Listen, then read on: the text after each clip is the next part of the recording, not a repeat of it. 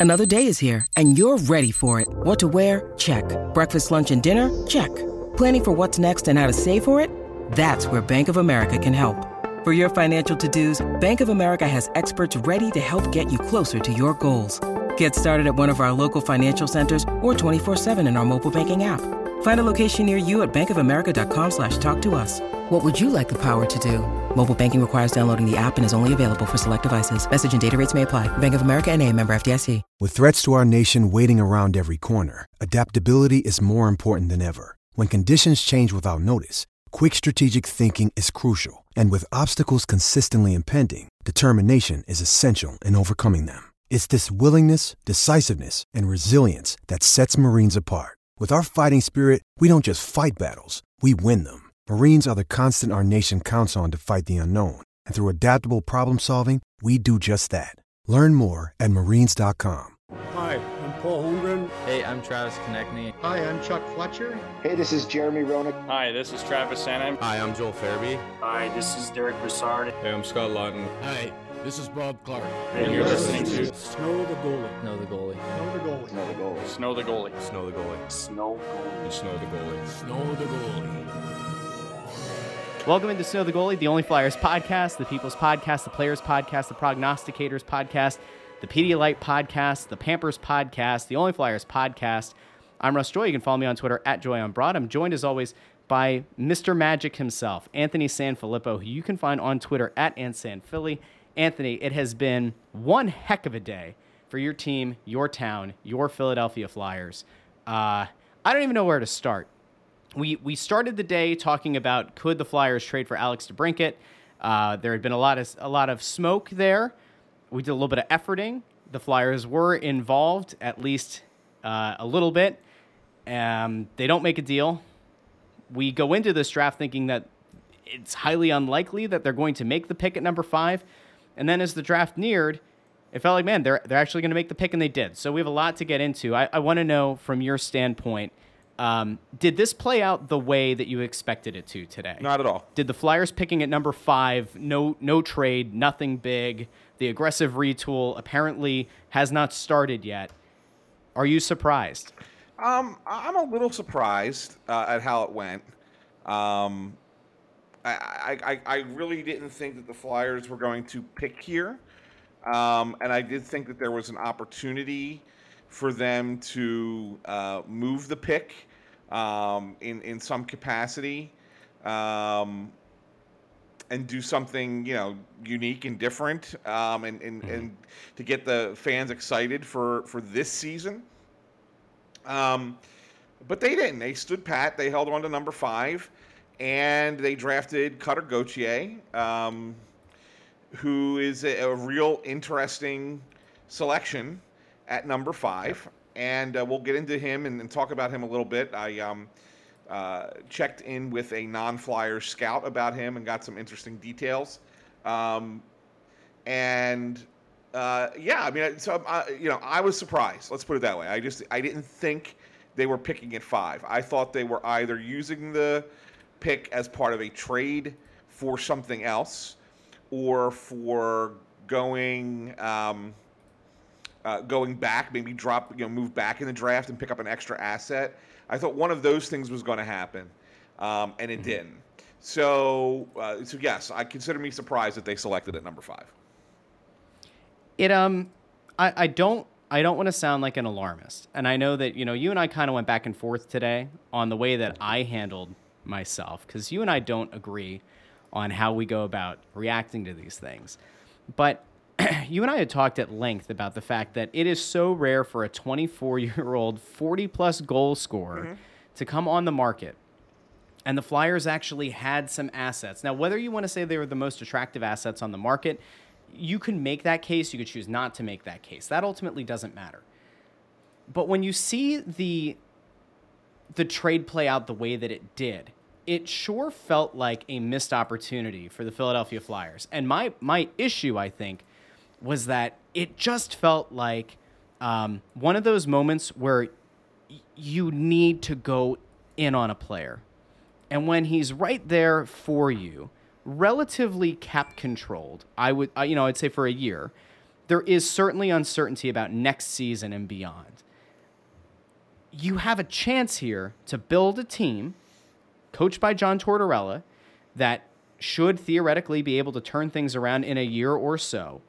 And if Philadelphia is this great sports town and it's a great organization and you think that you can sell free agents, you should be willing at some point to take a splurge, to, to take the plunge if you can, and go out and make a big move to potentially bring in what could be a sort of cornerstone of your team moving forward. And scared decision makers don't end up winning Stanley Cups. And it felt like a missed opportunity. And then to see what DeBrincat got traded for the seventh overall pick, the 39th overall pick in this draft, so a second round pick. And what was it? A is it a third next year? The third in next 20 year's draft, in 2024. Tw- or in 24. That's not a haul. There, there's no reason that the Flyers could not have gotten involved. Okay, so I mean, well, first of all, the Flyers were involved. They just didn't. They pulled the plug on it. Um, once Chicago insisted on getting pick number five overall in this draft, Mm-hmm. and I think on the surface, Russ, I think when you look at it, could the Flyers have put together a package that was better than what Ottawa put together to get DeBrincat? They absolutely could have. I mean, there's no doubt about it. Yeah. I mean, yeah, they didn't have the second round pick this year, but I'm sure that Chicago would have taken a, a prospect, a player, Yeah. an existing prospect, um, rather than a, that second round pick in, in exchange. So, in that regard, Are we talking like an Egor Zamula? Can you give people an idea of like um, what, think it would- I what level probably of it- prospect it are we probably would have to talking about? A little bit better than that. I mean, you, you know, you're not giving them uh, two picks in this draft, but obviously you don't want to give them a first round talent. Um, I, you know, I don't know. Does maybe like a maybe like a um, it might have been had to be it might have had to be the fifth pick, Bobby Brink, and a third rounder in 24. I mean, that's Okay. if we're trying to be fair. And Bobby Brink was a second round pick, right? I mean, so that's kind of the equivalent to the second round pick. Um, that, that probably is what it would have taken. And if you're asking me just, you know, very blanket statement, would you trade the fifth overall pick in this draft, Bobby Brink, and a third rounder in 2024 for Alex DeBrincat? I would say yes. I would make that trade. That being said, I, I think that there's more to this as to why they didn't do it. And when you kind of look at it and, and you and you see from what other teams have now been saying about the situation with DeBrincat, I, I, I think it probably might have been, and this is why I think the price came as far down as it did, um, and Chicago had to settle for what they settled for, is there is a real belief, and again, probably talking to the agent, not necessarily the player, but talking to the, the agent, that your qualifying offer of $9 million for him as a restricted free agent is what you're looking at. Yeah. And then beyond that, he would want to test on test free agency because he feels like he can earn more. So you now have to make a commitment to not only nine million six oh six and a half this year, nine million next year, and then beyond that, you have to come up with a contract that is long enough and and pricey enough to keep him here because he's going to chase the money. And I think that's where, and when you say, you know, uh, I I know you put out there, you know, oh, you know, Chuck was scared that he was going to lose him. Well, yeah, I mean that's, I mean, I would, I wouldn't want to give up the assets that it would take to get a player like that, and then in two years, well, first of all, figure out a way you got to squeeze in nine million next year, and then two years from now, even if you were willing to offer ten and a half, right? Let's just say roughly, that's what it would be. Um, and you say maybe you know you're willing to give him like you know six years at at sixty some million dollars, and he says, "Eh, I'll go somewhere else."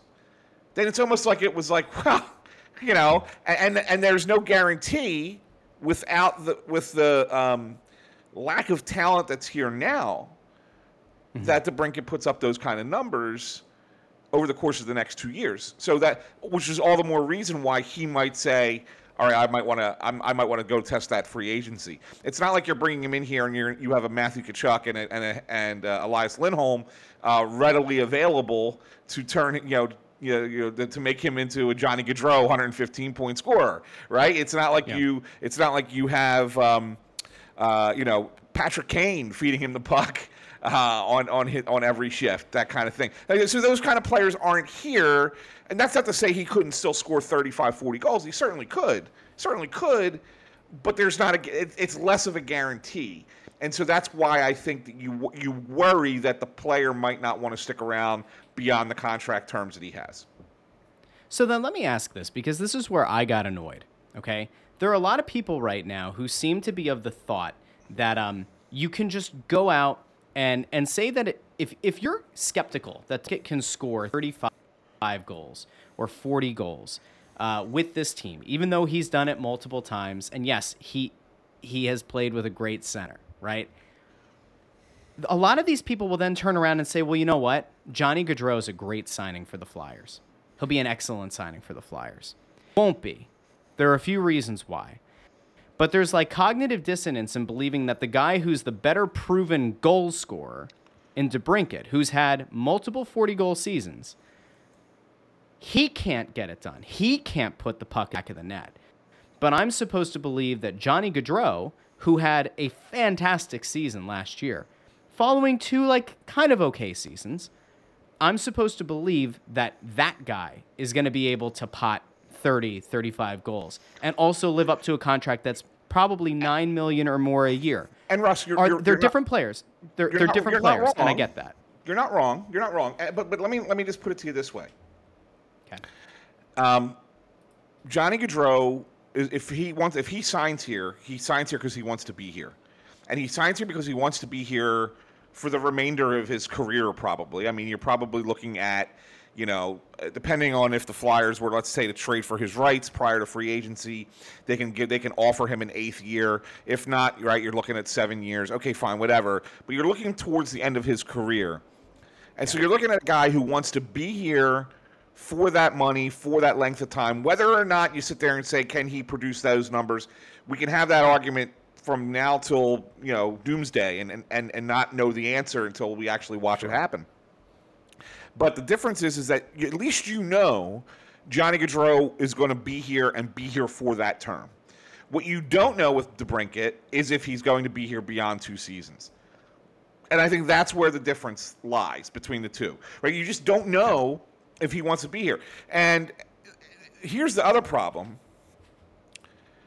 If you go and get DeBrincat, let's say you did. Let's say that they they made that offer and made the trade and they, got him and they brought him in and you know do it your way. Let's figure it out down the road. Let's you know cross our fingers. We'll get this contract done. Um, if you do that, you're not getting Johnny because they play the same position Yeah. right? I mean, you're not you're not signing both DeBrincat and Gaudreau. They might have been interested in both, and maybe they, you know, they kind of like let's see which one we can get or which one we have a better chance of getting. And I think they probably when they backed out of DeBrincat, I'm betting it's because they feel like they have a better chance of getting Gaudreau at this point. Mm-hmm. I- and if we if you if you ask me, and this could be a completely separate question, if you ask me, is signing Johnny Gaudreau the thing that this team needs to do? I'll tell you, it's not. I, I like I, I I mean I like the player. I think the fans would go crazy. Local boy comes home, it would sell tickets. He'd be good.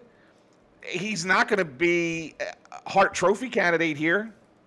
At least not right away. I mean, maybe maybe a couple years from now, if you have players that come in and, and can play with him. But I mean, you're going to play if you if you bring in Johnny Gaudreau, he's going to play or DeBrincat, even either one. They're playing with Couturier as their center, which is fine. And who's on the other side? Konecny, Tippett. Like I mean, those guys are okay, but they're not they're not going to make that line like hum enough to get a you know 100 point season out of it. So that's the point. Like like I'm not certain that those are the types of players that the Flyers should be focusing on at this point.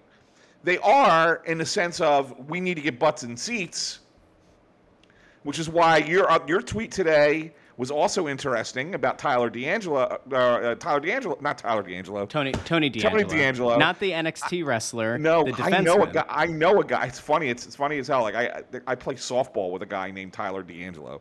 so that's why that's that's why the name comes out. He's I'm sure he's going to Oh Are they related? No, Is that fair to related. ask if they're related? No, they're No? not. It's Okay. different spelling. This Okay, is well. our my guy's D'Angelo has the apostrophe. Tony DeAngelo's got the D E. Got it. Angelo.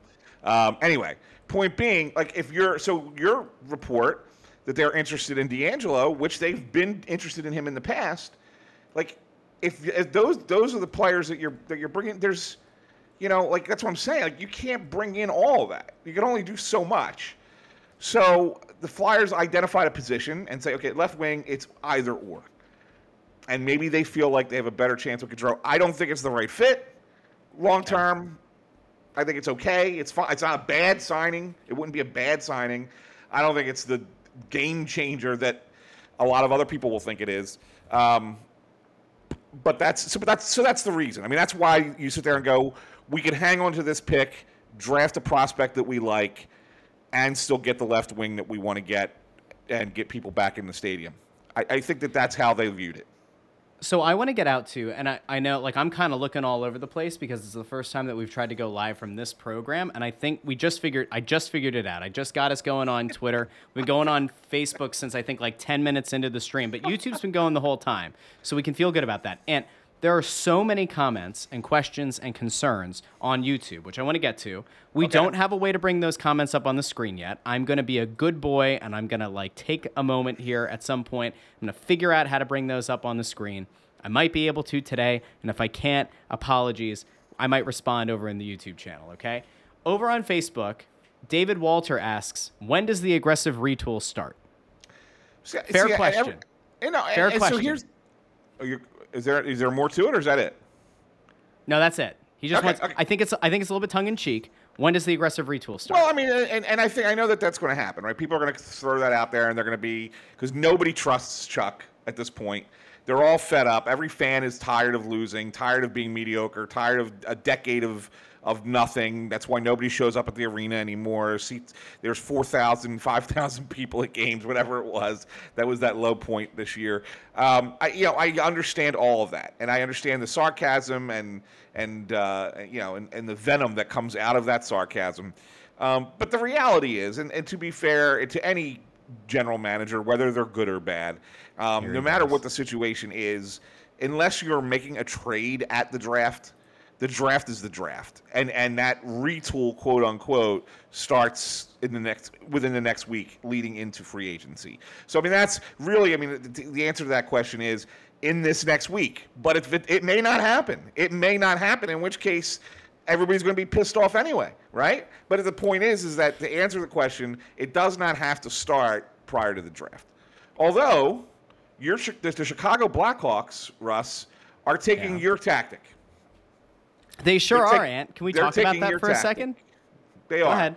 Okay, so the Chicago Blackhawks, and, and this is going to be an interesting study because let's see how long this takes. Because they are blowing up their team. They traded DeBrincat at 24. They cra- traded Kirby Dach today to Montreal, who was the third overall pick in the draft. Um, they're going to get rid of Patrick Kane. They're going to get rid of Jonathan Toews. They're going to decimate themselves down to nothing in the hopes of winning the lottery next year so that they can draft Bedard. Okay, that's their goal. If they win the lottery, then they get the they get the um, generational player. If they don't win the lottery, then they're SOL. Either way, either way, I'm not convinced that there's that they're a team to even reckon with within five years. They're just not Okay. because they're blowing up everything, and they don't are. have a good system in play. They don't have good young. Now they picked up a bunch of draft picks today, right? They got, I think they picked up like four or five draft picks today, and that's all well and good, but it's not a great draft. It's not a great draft. I mean, you hear guys talking about, you know, I, I think it was um, Arizona. They made a trade, um, and their general manager comes on. Uh, they made a trade to move up to number 11 with San Jose, and they drafted Conor Geekie and their general manager comes on and goes, "Oh yeah, you know, we think uh, we think that's that that guy could be a good second line player." Talking about the eleventh overall pick in the draft, and you're hoping that that guy can become a second line player. So what are you? When you're Chicago and you're getting all these extra picks late in the first, second, third round, what are those guys going to be? right? I mean, what do you think they're going to be? They're going to Yeah. be. They might be NHLers, but the odds of you hitting striking gold and getting a top six forward or a top two defenseman or a number one goalie are far, you know, far reaching at that point. Sure. That's why it's going to take a while. So, but they're doing it. The Blackhawks are doing the Rush Joy. The Blackhawks have the plan. balls to do what needs to be done, and the Flyers do not. And this is the problem, okay? So, this is so the what, problem. Russ? so what? Okay, by tw- we'll, no, we'll be good by don't you start. Shut Don't it down for the next eight Don't years. you start. Don't come out to the and- stadium in Chicago for eight years. See ya. Here's the problem. This is this is the fundamental issue that people like you cannot wrap your head around. Okay, you the like old me. the old media with the capital J journalists. You. Okay. All You're right. the problem because problem. here's so here's the problem. I put out the tweet today about how this is a missed opportunity that Chuck Fletcher didn't go after DeBrincat, who, by the way, yes, will he cost a lot of money? Yes. Is there potential uncertainty about his future? 100%. Was he going to sign an extension today? No, he was not. The best case scenario for for Gauthier is it Gauthier? That's how it should be pronounced. Mm-hmm. I know that I know that they said it differently on the telecast. The best case scenario is that he becomes a potential 40 goal scorer like DeBrincat. You think it's an aggressive retool. This team has made it very clear they're not going to tear it down to the studs like the Blackhawks are doing. If the Flyers were doing what the Blackhawks were doing, it would make total sense to not go after DeBrincat. It would make total sense to not go after somebody who you think, you know what, the guy might fit the timeline, he might not. It makes no sense, and this is where I come back to. All these people who crapped on the idea of DeBrincat but are fine with Gaudreau are missing the point. Because Gaudreau is not a guy that comes in to a terrible rebuilding team. Gaudreau is not a guy who you should be spending nine plus million dollars a year on when you have as many holes as this team has. You can't, when you make a signing like that, it is not as bad as the Kevin Hayes signing because he's a 3C, masquerading as a 2C. We can all agree on this. But if you're going to go spend $9 million, $10 million a year on Johnny Gaudreau, you are going to be a middling team. You have figured out a way to become the Allen Iverson Sixers. You will be no better than a seventh seed. You will be no worse, probably, than an 11th seed. But that is what you are as a team. You brought in Tortorella, who's not going to oversee this big rebuild. I know that people have said, well, he, he signed on with Columbus. Columbus was in a rebuild. Fine. There's, there's some truth to that. But this isn't going to be a long rebuild. They also don't look as though they're going to be pursuing a, a ton. I'm not totally sure what this team is. So when I put that tweet out, you get a lot of different people saying, you need to tear it down. And then you have other people saying, well, this is going to be a retool. They need to get it all back together. They, they just need to, you know, make a couple of moves. You still need to shed JVR's salary in order to fit Gaudreau.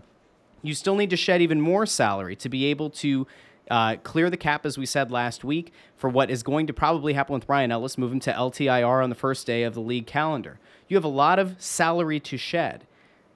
I don't see how this team turns it around in the aggressive retool and also makes sense to sign Gaudreau to some bonkers number when he's 28 and he has practically zero chance of replicating a 114 point season with this team. There is cognitive dissonance in what this organization says they want to do, what they are actively doing, and what they supposedly are trying to make people believe is going to be the near and long term future of this team. It doesn't it doesn't work. It doesn't. So what I don't understand, Russ, Yeah. with you, Mm-hmm. is what do you want? Do you want them to tear it down? Pick. Choose. You can't Or have do it you all. want them to go? they do you are want them trying to, to, do you want them to all. trade for Alex DeBrincat? They're because if you trade for all. Alex DeBrincat, you're not tearing it down. If you're not trading for Alex DeBrincat, you're tearing it down. Is that what you're trying to say? I'm saying that if you are dead set on not tearing it down, DeBrincat's your move. He's young. If you are able to, con- if you're able to no get him guarantee signed, that you have him behind beyond a year I, two years. I get it. If the idea here, though, is that you're this great organization, everybody wants to play here. We go back to the thing that you cited last time about the agents love Philadelphia. The agents think it that it's a great place for players to play. It works. Well, guess what, pal? You sign. That's not how you, You acquire a player. You have a year. You have you have a year to convince him to stay. Of course you do. Of course, yeah, oh, yeah. You can come, you convince him to stay. Maybe you do. Maybe you do. Maybe you don't. Maybe it doesn't matter. Maybe all the guy wants is to chase the dollars. Maybe. Maybe that's all that matters to him. Possible. Sure. You know what I'm saying? So like, if a lot of teams kind of feel the same way, and that's why Chicago only got what they got, mm-hmm. that must mean that there's something there that the agent has basically let them know. Don't we're not signing. We're not signing an extension. Don't even bother. Don't if we tra- you could trade for us. Don't even ask.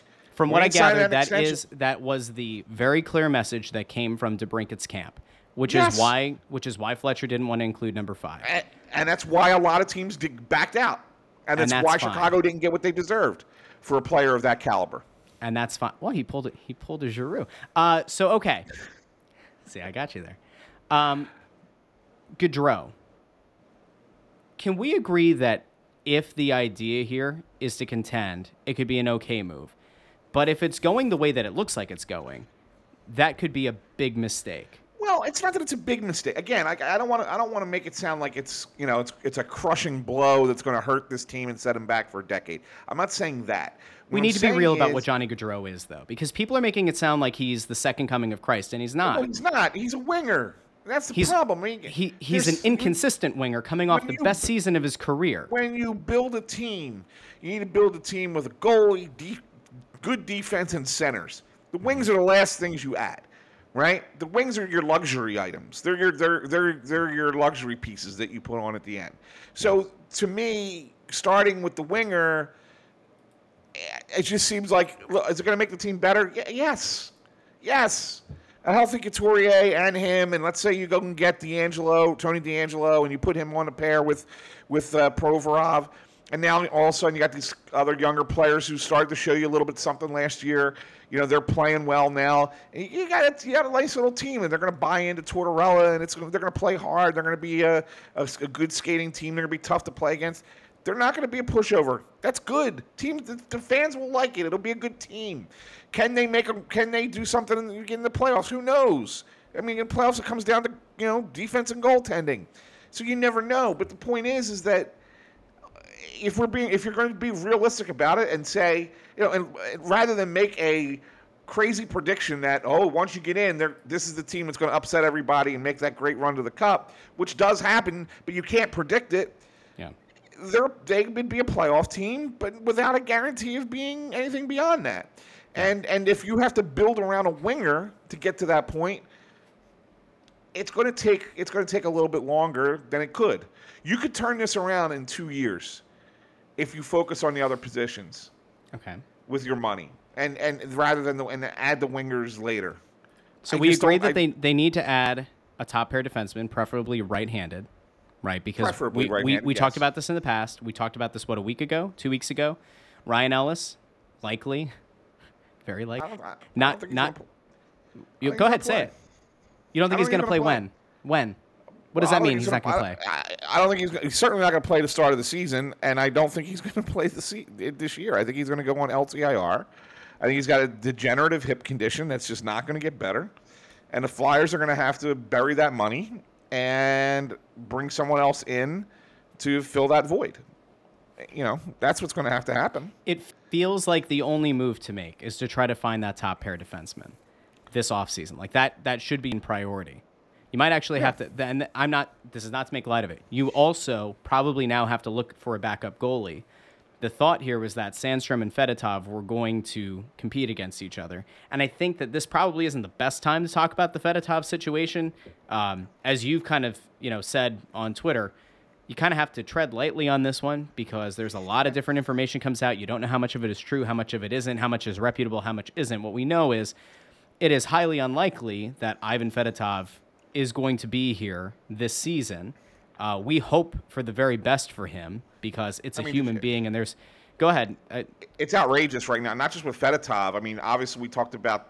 Um, uh, we didn't talk about, but you know, I think I shared in our in our Slack chat about what went with the reports with uh, Kaprizov in, in Russia, and then there was a report that came out that said it's not true, but it's complicated. And then um, uh, There was the thing about Vorobiev, former former Flyer. I was gonna talk about- I was gonna get to that in a second. is potentially facing 12 years in prison for Yeah. the same thing, right? For the For the same thing, for the yeah. forged um, military ID. Right, and so then you know Bill Guerin was asked. I think it was, I don't know if it was on TSN or it was on Sportsnet, but asked at the draft tonight to talk about Kaprizov, and he says, "I wish I could talk about it, but I can't." Like it's so rich. I mean, who knows with these guys, with these Russian players? And I feel horrible for them. I feel horrible for these guys. Who knows what's going to happen? Russo wrote a story. Mike Russo out of Minnesota. Um, he wrote a great story for the Athletic um, last week, really kind of looking at and saying, "What's the future for Russian hockey players?" Yeah. It's a fair question. Who knows? Totally fair. You know, and you look at the draft tonight. Were Russian hockey players drafted tonight? I don't know, Ant. Do you have I the mean, do you have, the, do you have saying, the big I- board in front of you? Like there were there were I'm, I'm pulling up. I don't. Through, In- I think in through fairness- 18, there was none. it wasn't as if like the top 10 players going into the draft were Russian. So like let's No, let's no, kind of no. set a fair expectation. You didn't have an Alex Ovechkin at the top of the draft that like fell to 16 or something. So it wasn't quite Yeah, like that. Fair fair question. It'll be interesting to see how the rest of the draft pans out. By the way, and I know this is this is a very complicated thing that we're doing right now, right? Like we're we we are recording where we normally record our podcast. So this is going to hit the podcast feed wherever you get your podcast, Apple Podcasts, Amazon, uh, Spotify, Stitcher, wherever you get your podcast. Snow the goalie follow, subscribe. Find us on Twitter at Snow the Goalie, Facebook.com slash Snow the Goalie. We're live streaming right now over on my Twitter account. I tried to get the Snow the Goalie account going. That didn't work. Um, we are definitely live streaming on Facebook on the Snow the Goalie page. And the most people right now are checking in over on the YouTube channel, uh, the uh, Crossing Broad YouTube channel, where we're actually dropping some polls. So I want to I want to go over one of those polls from while we were uh, recording here live, and I need to get to some of these comments because there are a ton of them, man. Uh, you can actually pull it up if you want to pull it up on your phone, the YouTube. Just make sure you mute it. Um, the first poll that was put up was should the Flyers have traded for DeBrincat?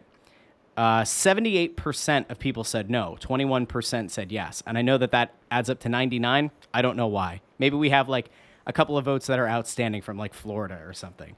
We got a hanging Chad. hanging Chad. There we go. Yes. See that? That's synergy right there. And then we have another one that's going right now. It's a live poll. And the question is very simple Should the Flyers sign Gaudreau? 64% say yes, 36% say no. Uh, and I- that's that's a, that's a hometown bias, Russ. It was what it is. I mean, agree. let's be honest. I mean, I agree. You know, uh, it's it's probably more. I would bet you it's more like 50-50. Mm-hmm. If you take the hometown bias people out of the out of the equation, it's probably more like 50-50, and, and I understand that. Yeah. I, I you know I, I kind of get that. Like I said, it's it, it wouldn't be the worst thing. It wouldn't be like, oh my God, what the hell are they doing? Why are they signing this guy? That's not it.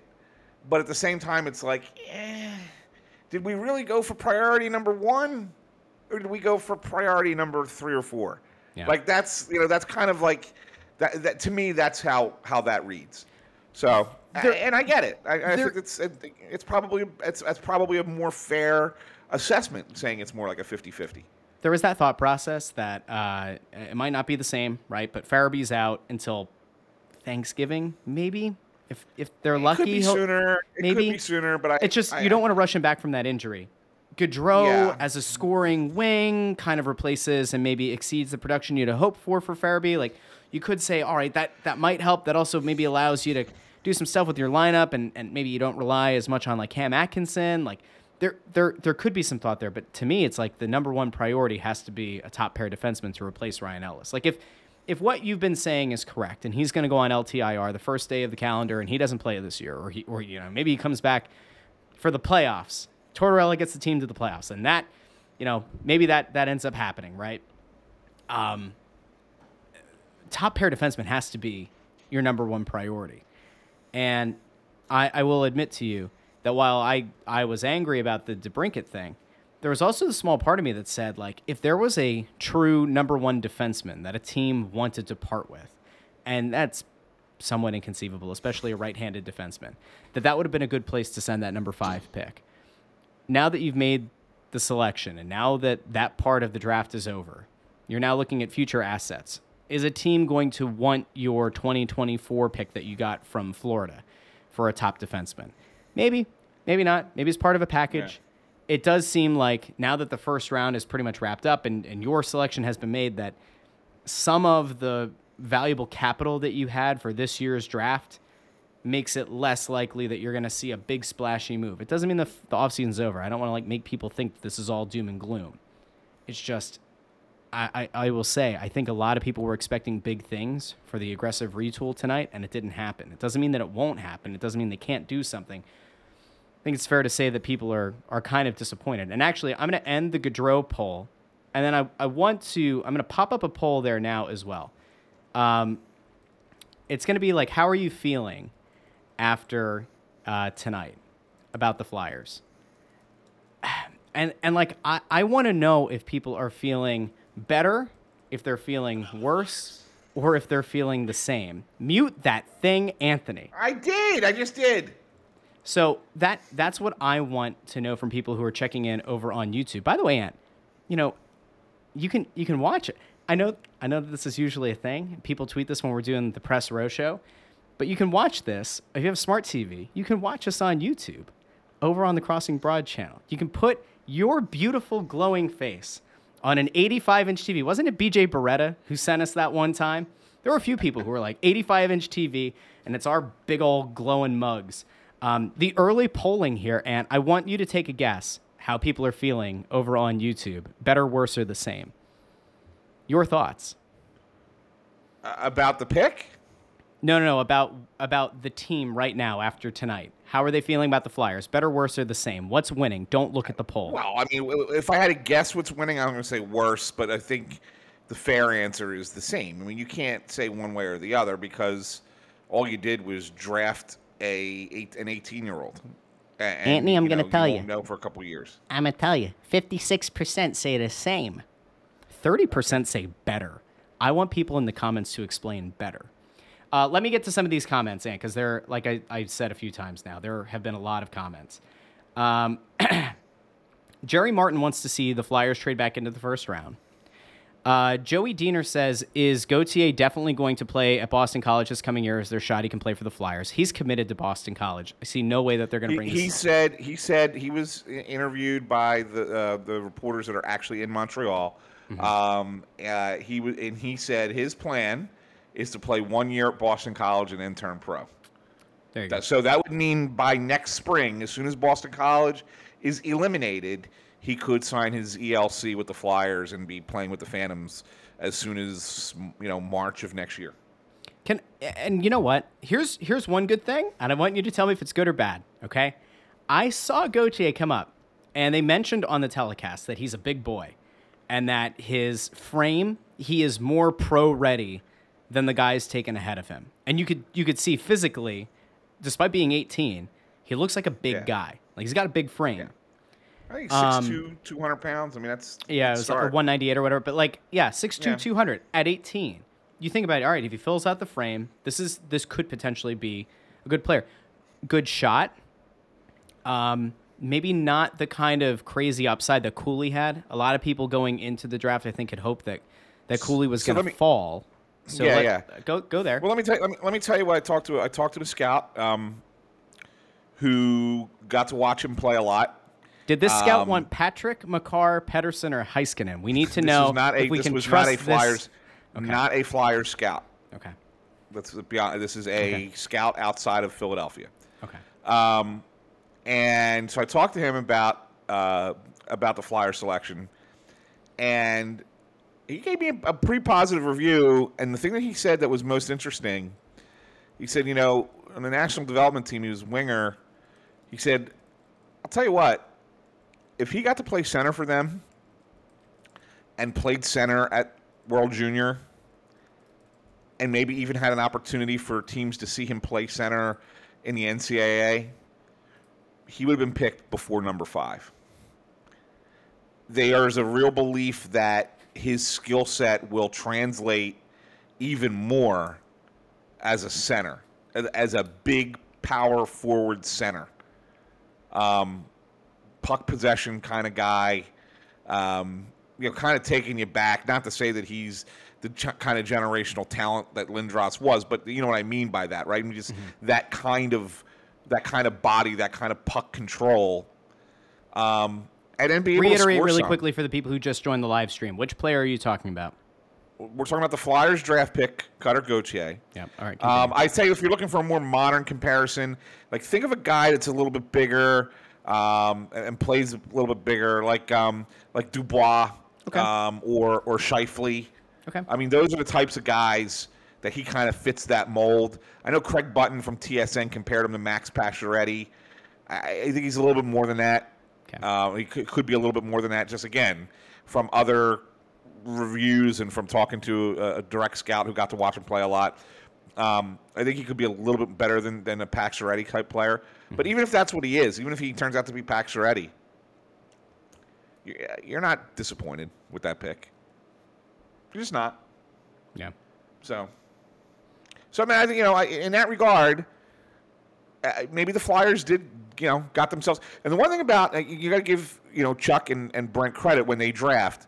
Usually it's later. It's usually not in the first round, but usually later in the draft they find a guy that yeah maybe kind of flew under the radar a little bit, and they find a reason to like the guy, and then he turns out to be you know something bigger, something better. Obviously, their big success story was um, Kaprizov in, in, in, Minnesota, a fifth round pick, and he's turned into one of the best players in the game. But even if you look, you know, you look at some of the picks that they've made here for the Flyers, and like guys that kind of came out, you know, came in a little under the radar, who are now being projected. Again, these are still pro, they're still projections, mm-hmm. but are being projected as legit NHL type players like Zayde Wisdom, like Elliot Desnoyers. Um, so we're talking about guys that they're that they're selecting later in the draft that that now scouts feel like the Flyers are going to end up hitting on. Mm-hmm. Um, maybe this is a situation where they found a first round talent who was still being undervalued by most people and that there was there was something to his game that would translate in a different way in a different place that could make him even higher of a pick than where he was. So that's that's an interesting to me. That's an interesting way of looking at it. Maybe they did get a guy that could, will ultimately one day be a top line center. Obviously not right away, but if you're thinking Couturier starts to you know starts to fall off within the next couple of seasons, and then this kid comes in, maybe that's the transition. Maybe the transition is it starts you know his first couple seasons behind Sean, and then they then they eventually change roles. So that's kind of I think what the Flyers are hoping for. Okay. Uh, just to give you an idea here, uh, the last poll, how are you feeling about the Flyers after tonight? The same one, 57%, better 27%, worse 15%. We got a new poll. New poll. Big polling people we are. We're uh, Quinip, what is it? Qu- Quinnipiac? Qu- Quinnipiac, yep. It's Quinnipiac? Like Quebec? Quinnipiac. Quin- ouais? Quinnipiac. Les Français? Ouais? Tu parles le français? Ouais? Québécois? Okay. Québécois. All right, anyway. Um, we pulling up. How do you feel about the Flyers' first round pick? We're talking about Gauthier. We're talking about the fact that you know Anthony says he's going to be Lindros. Uh, uh, people, fifty-eight percent say good, twenty-one percent say great, twenty-four percent say meh, zero percent Anthony feel bad about the pick.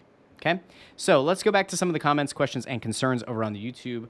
Uh, the YouTube we had some people say uh, Johnny, uh, Ethan Hubbard checks in and says Johnny is a product of a system and won't work on a team not built that way.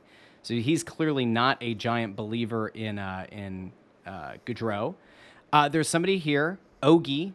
Ogie is Corn Pop on Twitter, who became the first person I've ever blocked on Twitter. The first one, Ant. Never had to block a human being on Twitter before, but the act got old. The act uh, about well, the well, the attending I, games got old. Go ahead. Yeah, no, no, I'm not going to talk about Ogie. I'm, i I, wanted to, to, talk about Gaudreau. Gaudreau as a system okay. player. What makes playing for Daryl Sutter as, makes him a system player? Like Daryl Sutter is a is defense first, man. Like very even more so than Torts. He's very very defense oriented. Like I like I don't know. Uh, maybe he was a system player before that when Calgary was a little bit more wide open, but he certainly was not a system player this past year when he had his career year again with two other really good players on his line. You know, understood. But that system is certainly not a system that favors an offensive player, and yet he still had a 115 point season playing for Daryl Sutter. So let's just just want to point that out. That's okay. not a system that you would think would benefit a player like Johnny Gaudreau. Uh, Dominic Serva says the Flyers can go 10% above the cap during the summer, but salary has to go away somehow. Please trade JVR for a box of Klondike bars. Anthony, that now leads me to ask you, since it is the summertime after all, what are your top three ice cream bars? And people over on the YouTube channel, by all means, drop your top three ice cream bars in ice the chat. Bars? Ice. Cream. It can be like ice cream bars or pops, whatever. Frozen things that are like either you know chocolate and vanilla based, or are like a creamsicle, or I, I they can't just tell you. About, I just can't say what my favorite ice cream is. Give me your top three. You you know your like, top uh, three. like flavors. I mean, what, what do we got? Oh, ice cream Anthony. bars. Like like like Klondike. I don't. I don't go out and This buy per- ice cream bars. Anthony, if you could choose three ice cream bars, this isn't hard. Okay, you and I like I to eat. I don't buy ice cream. Bars. We bars. like to eat. You don't have three ice cream bars you like. You don't have three. bars. I don't buy ice cream bars. Uh, I will buy ice cream Okay, what kind of ice cream? ice like? Jeez. Louise. out And of the, if the, the, the ice cream that- truck pulls up to your house, I don't want to imagine that you come out in like a velvet um, Hugh Hefner robe and say, "Get off my lawn!" like get off my street. But if the ice No. cream truck pulls up, what are the three things you get out of the ice cream truck? Well, first of all, if you're going to the ice cream truck, which I haven't done in forever, you got to get soft serve. You got to get soft serve. I want the people in the chat to excoriate you for your I like mean- you're I mean, dodging. you Why are you dodging me? this question? Three ice cream bars, Ant. Go. There's no thing like there's no bars. Okay. Russ, when I You're go buy fraud. ice cream, All right, I'll I'm, tell gonna, no, I go I'm going to the cream, chat. I'm going to give you ideas from the chat because I'm upset with you right now. Okay, because this is this is bad. This is worse than a politician trying to deflect. It's like, what do you? Are you pro-choice or pro-life? And the person says, well, you know what? I think that uh, opinions are something that makes America great, and that's why I have this plan to improve the education system in the United States. That's what you're doing right now, and I'm not going to have it. It's ice cream we're talking about, the real hot button issues or cold button issues. We don't want everything to melt. Uh, we have uh, T from the TO3 says Klondike Oreo, Snickers ice cream bar, uh, and Rita's ice. Uh, Ethan says Dilly bars, drumsticks, toffee crunch. Sean C. Uh, that has nothing to do with ice cream. Allison L says anything mint chocolate chip and also throws in ice cream sandwich. Lawrence Fine says gelati, Nestle Crunch Bar, strawberry shortcake bar. Um, let's see. Was there anything else? Uh, Choco would- Taco Oreo buy- ice I cream would never sandwich. buy any of these. Snicker ice cream bar. Are you kidding me? I- a chipwich, a chipwich, I would buy. okay. I, But that's I not a bar. Chipwich. no, That's a- Chipwich that's counts. not a bar. Chipwich counts. That counts. That's why I it's Okay. an ice cream thing. Chipwich. All right, pound so it. that would be the, that in. would literally be Bring the it in, only thing of all the things that you just mentioned. That would be the only thing that I would actually buy. Ice cream Twix. Have Otherwise, you tried it? otherwise, otherwise, I'm going to the store and I'm buying, you know, a little pint of Ben and Jerry's or whatever, and bringing it home and just, you know, pulling out a couple scoops and eating the ice cream. Like I'm not buying Okay. a bar. Okay. We're getting back to hockey. Okay, we're getting back to hockey. Somebody in the chat said stick to hockey. That's a different podcast. Um, really quick though, I don't know if you saw this. I saw it and it Yeah. blew my mind and I got so excited. I'm gonna try it. You get like the little pint of Ben and Jerry's and you slice the pint with the outside still on, and then you get like the giant chocolate chip cookies and you take a, a portion of the container, right, that you cut with the ice cream in it. You plop it on one cookie, then you plop the other cookie on top and you peel it away, and it makes like a much better chipwich, and I'm all in on it. All in. The chipwich is the I- greatest I ice need, cream I invention. need a I need a visual um, a visual tutorial. Please don't make me do this. I- I'll try to find it. Anyway, let's get back to hockey for a second here because we are, after all, the Only Flyers podcast. Um, we let, let me let me go to what you think is going to happen this weekend. Will we see a move from Chuck Fletcher? Will we see something that makes us kind of feel that aggressive retool, or or no? Well, there's things that are going to start happening. I mean, I think they're going to move JVR's contract, uh, at least at least most of it. Um, I, I- think you're going to see them. Well, I think Gaudreau. I mean, if you ask me today, it, will Gaudreau Gaudreau happen? I say yes. Uh, I'm not sure if it's going to be um, trade for his rights and then sign the deal, or if it's just going to be wait till free agency starts next Thursday, and then make the make your best offer and, and hope he takes it. Um, I, I think I think that's going to be a thing. Uh, they do need to go after a defenseman.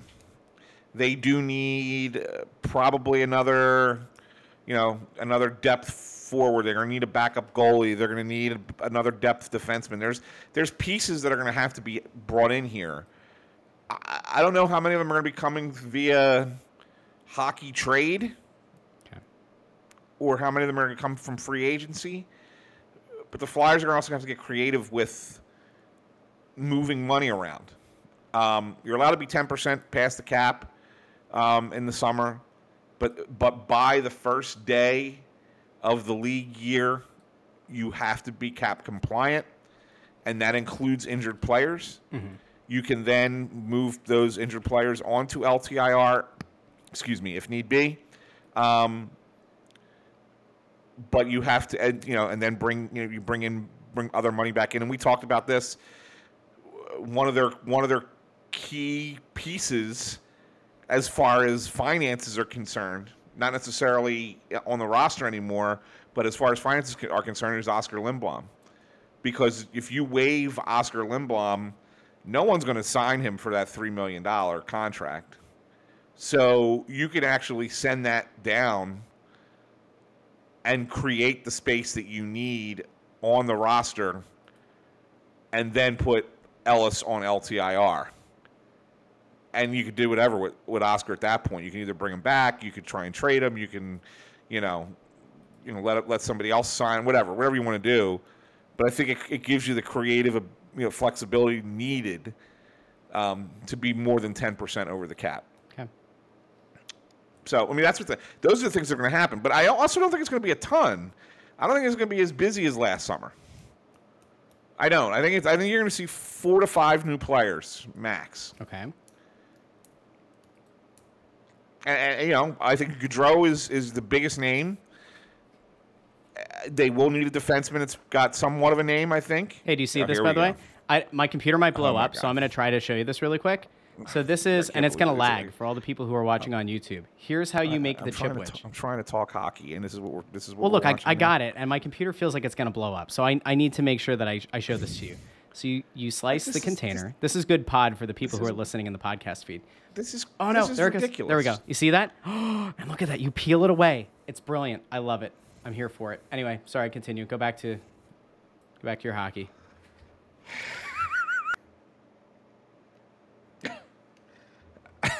I, I'm I'm to, I'm exasp- I'm I'm completely exasperated at this point.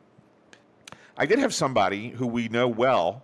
I'm not going to say who, but someone did text uh, a, a recommendation while we're on the ice cream thing there for a minute.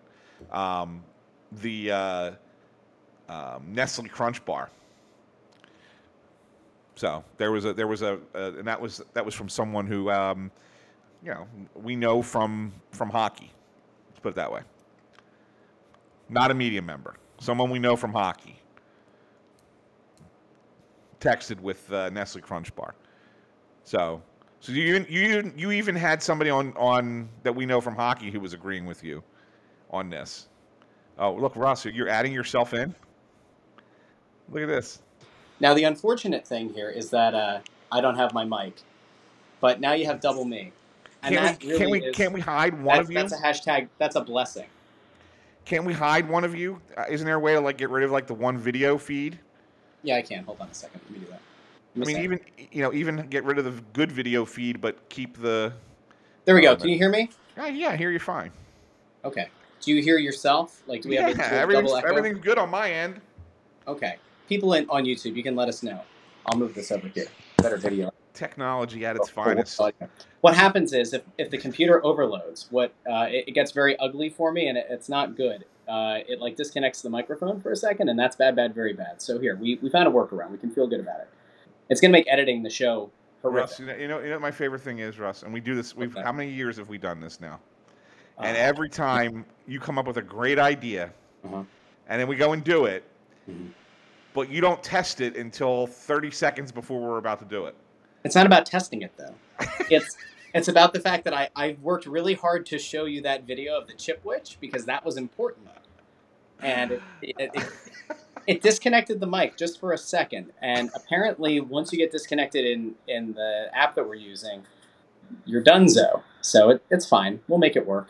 Um, I do feel like we had kind of come to an end here. Now there there are a ton of questions and comments and concerns in the YouTube chat and I, as much as I'd like to get to all of them, um, I don't think we can. And I feel like it's already late. We're we're at 10:45 as we're recording this. Yeah, I was going to stop you within 15 minutes, just so Yeah, you know. the people who are listening on the podcast feed, I hope this isn't like the worst experience of your life. It's it's different from what we normally do, but I think that it was good, and we had a lot of people watching the show, uh, so that's good. We feel good about that. And then we've seen nice upticks in the uh, the video when the full episode gets posted. But hopefully, people enjoyed a little bit of a of a live chat here. We finally got to you know re uh, I don't know like react to this live. We kind of had like a little bit of the press row show feel, a little bit taking some questions, taking some concerns, some comments. We're gonna figure this out. I think this is actually good. I feel like this could be a good thing for us um, for the summer at different points. I do have to tell people, and you're going to be really sad to hear this. We won't be doing a show next week.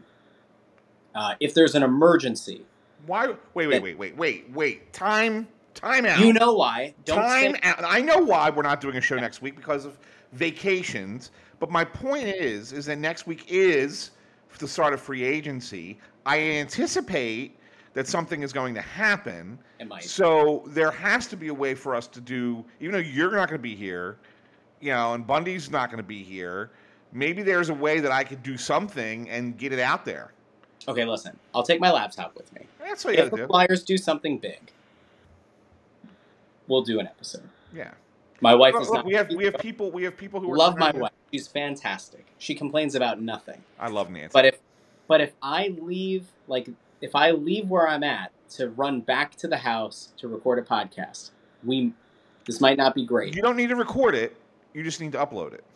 I, she'll Oh, deal with. you're like going to do a solo show. It's going to be Anthony Sanfilippo Maybe- maybe- maybe- at his maybe- desk. He he talks about what's happening in free maybe. I br- maybe I bring in a guest. Oh, Gonna replace? Okay, I I see. I I think I know who it's going to be too. No, you don't know who it would be. Okay. I would go outside the box with this one. Would you? Yeah. I'm so sure. Yeah. So sure. Um, by the way, Lawrence Fine asks a really good question on YouTube. Wouldn't you Yeah. get bits of paper in your ice cream if you do the chipwich? Um, I don't think. I think you like. I think you just remove everything. Anyway, and is there anything else you wanted to touch on before we wrap up this Uh, week's? it looks like it looks like uh, people are, are suggesting, like Ethan wants to jump. Ethan wants to jump in for you. Ethan Hubbard looks like he wants to uh, take your take your spot. He says put put him in. Put him Maybe. put, put him in Russ's spot. Maybe Yeah, maybe we can have him do it. you could. Uh, So, but no, no, we'll uh, we'll do something. We have to do something.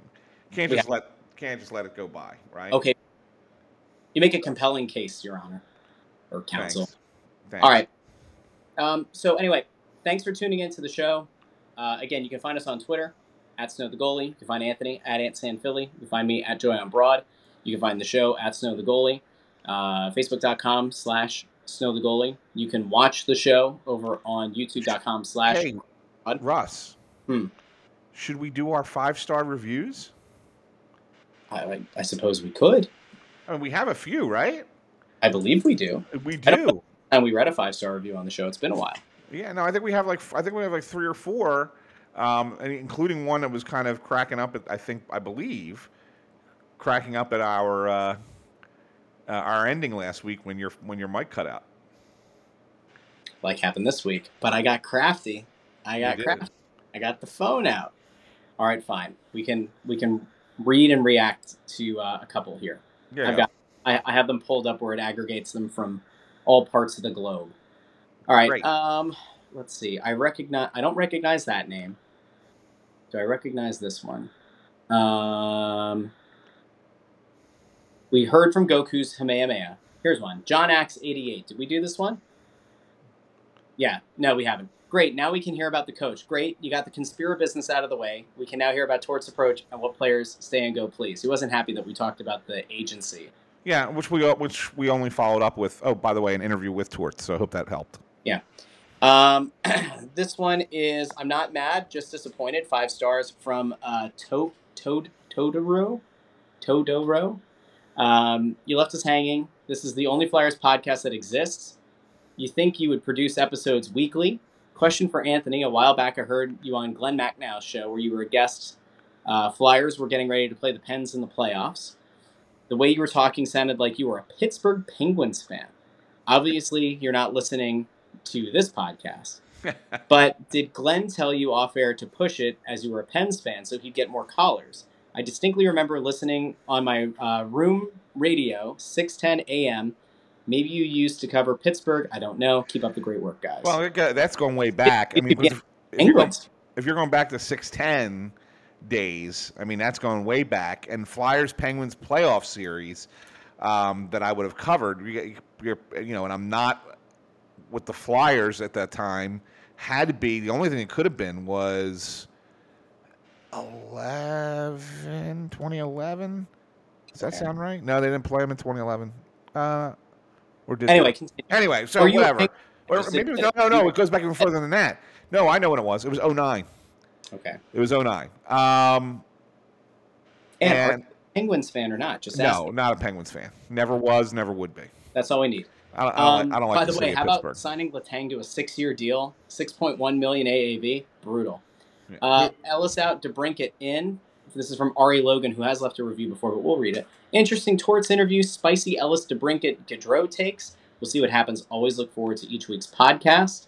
Uh, and then the last one, great pod by Tenacious G or Tenacious G.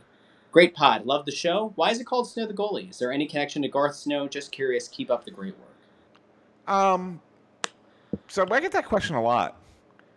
Why does it have? Does does it have any connection to Garth Snow, uh, who was Snow the goalie? Garth Snow the goalie. Um, and, and the answer to that is no. And I think, uh, and I've said this on the pod before, but I'll say it once again. When we were trying to put the uh, come up with a name, Russ and I were talking a few years back. Um, we looked at the, uh, you know, try to say, well, how can we tie this into Crossing Broad? And Crossing Broad at the time, uh, well, still, I think it's still on the, it's still on the thing. It's the most irreverent sports blog. It still says that, right? I mean, that that, that never changed. So um, it was always called the most irreverent sports blog, or in Philadelphia, or whatever the case might be. And so we said, well, what's irreverent in hockey? What's something that goes on in hockey that's irreverent. Well, snowing the goalie is considered irreverent. You're not supposed to snow the always they always tell you don't snow the goalie. Well, if we're going to be irreverent, we're going to snow the goalie. So that's how the name came to be um, for the show, and I think Russ loved it. I mean, I, I remember saying it, just kind of like throwing it out there, and I remember you going, "Yes."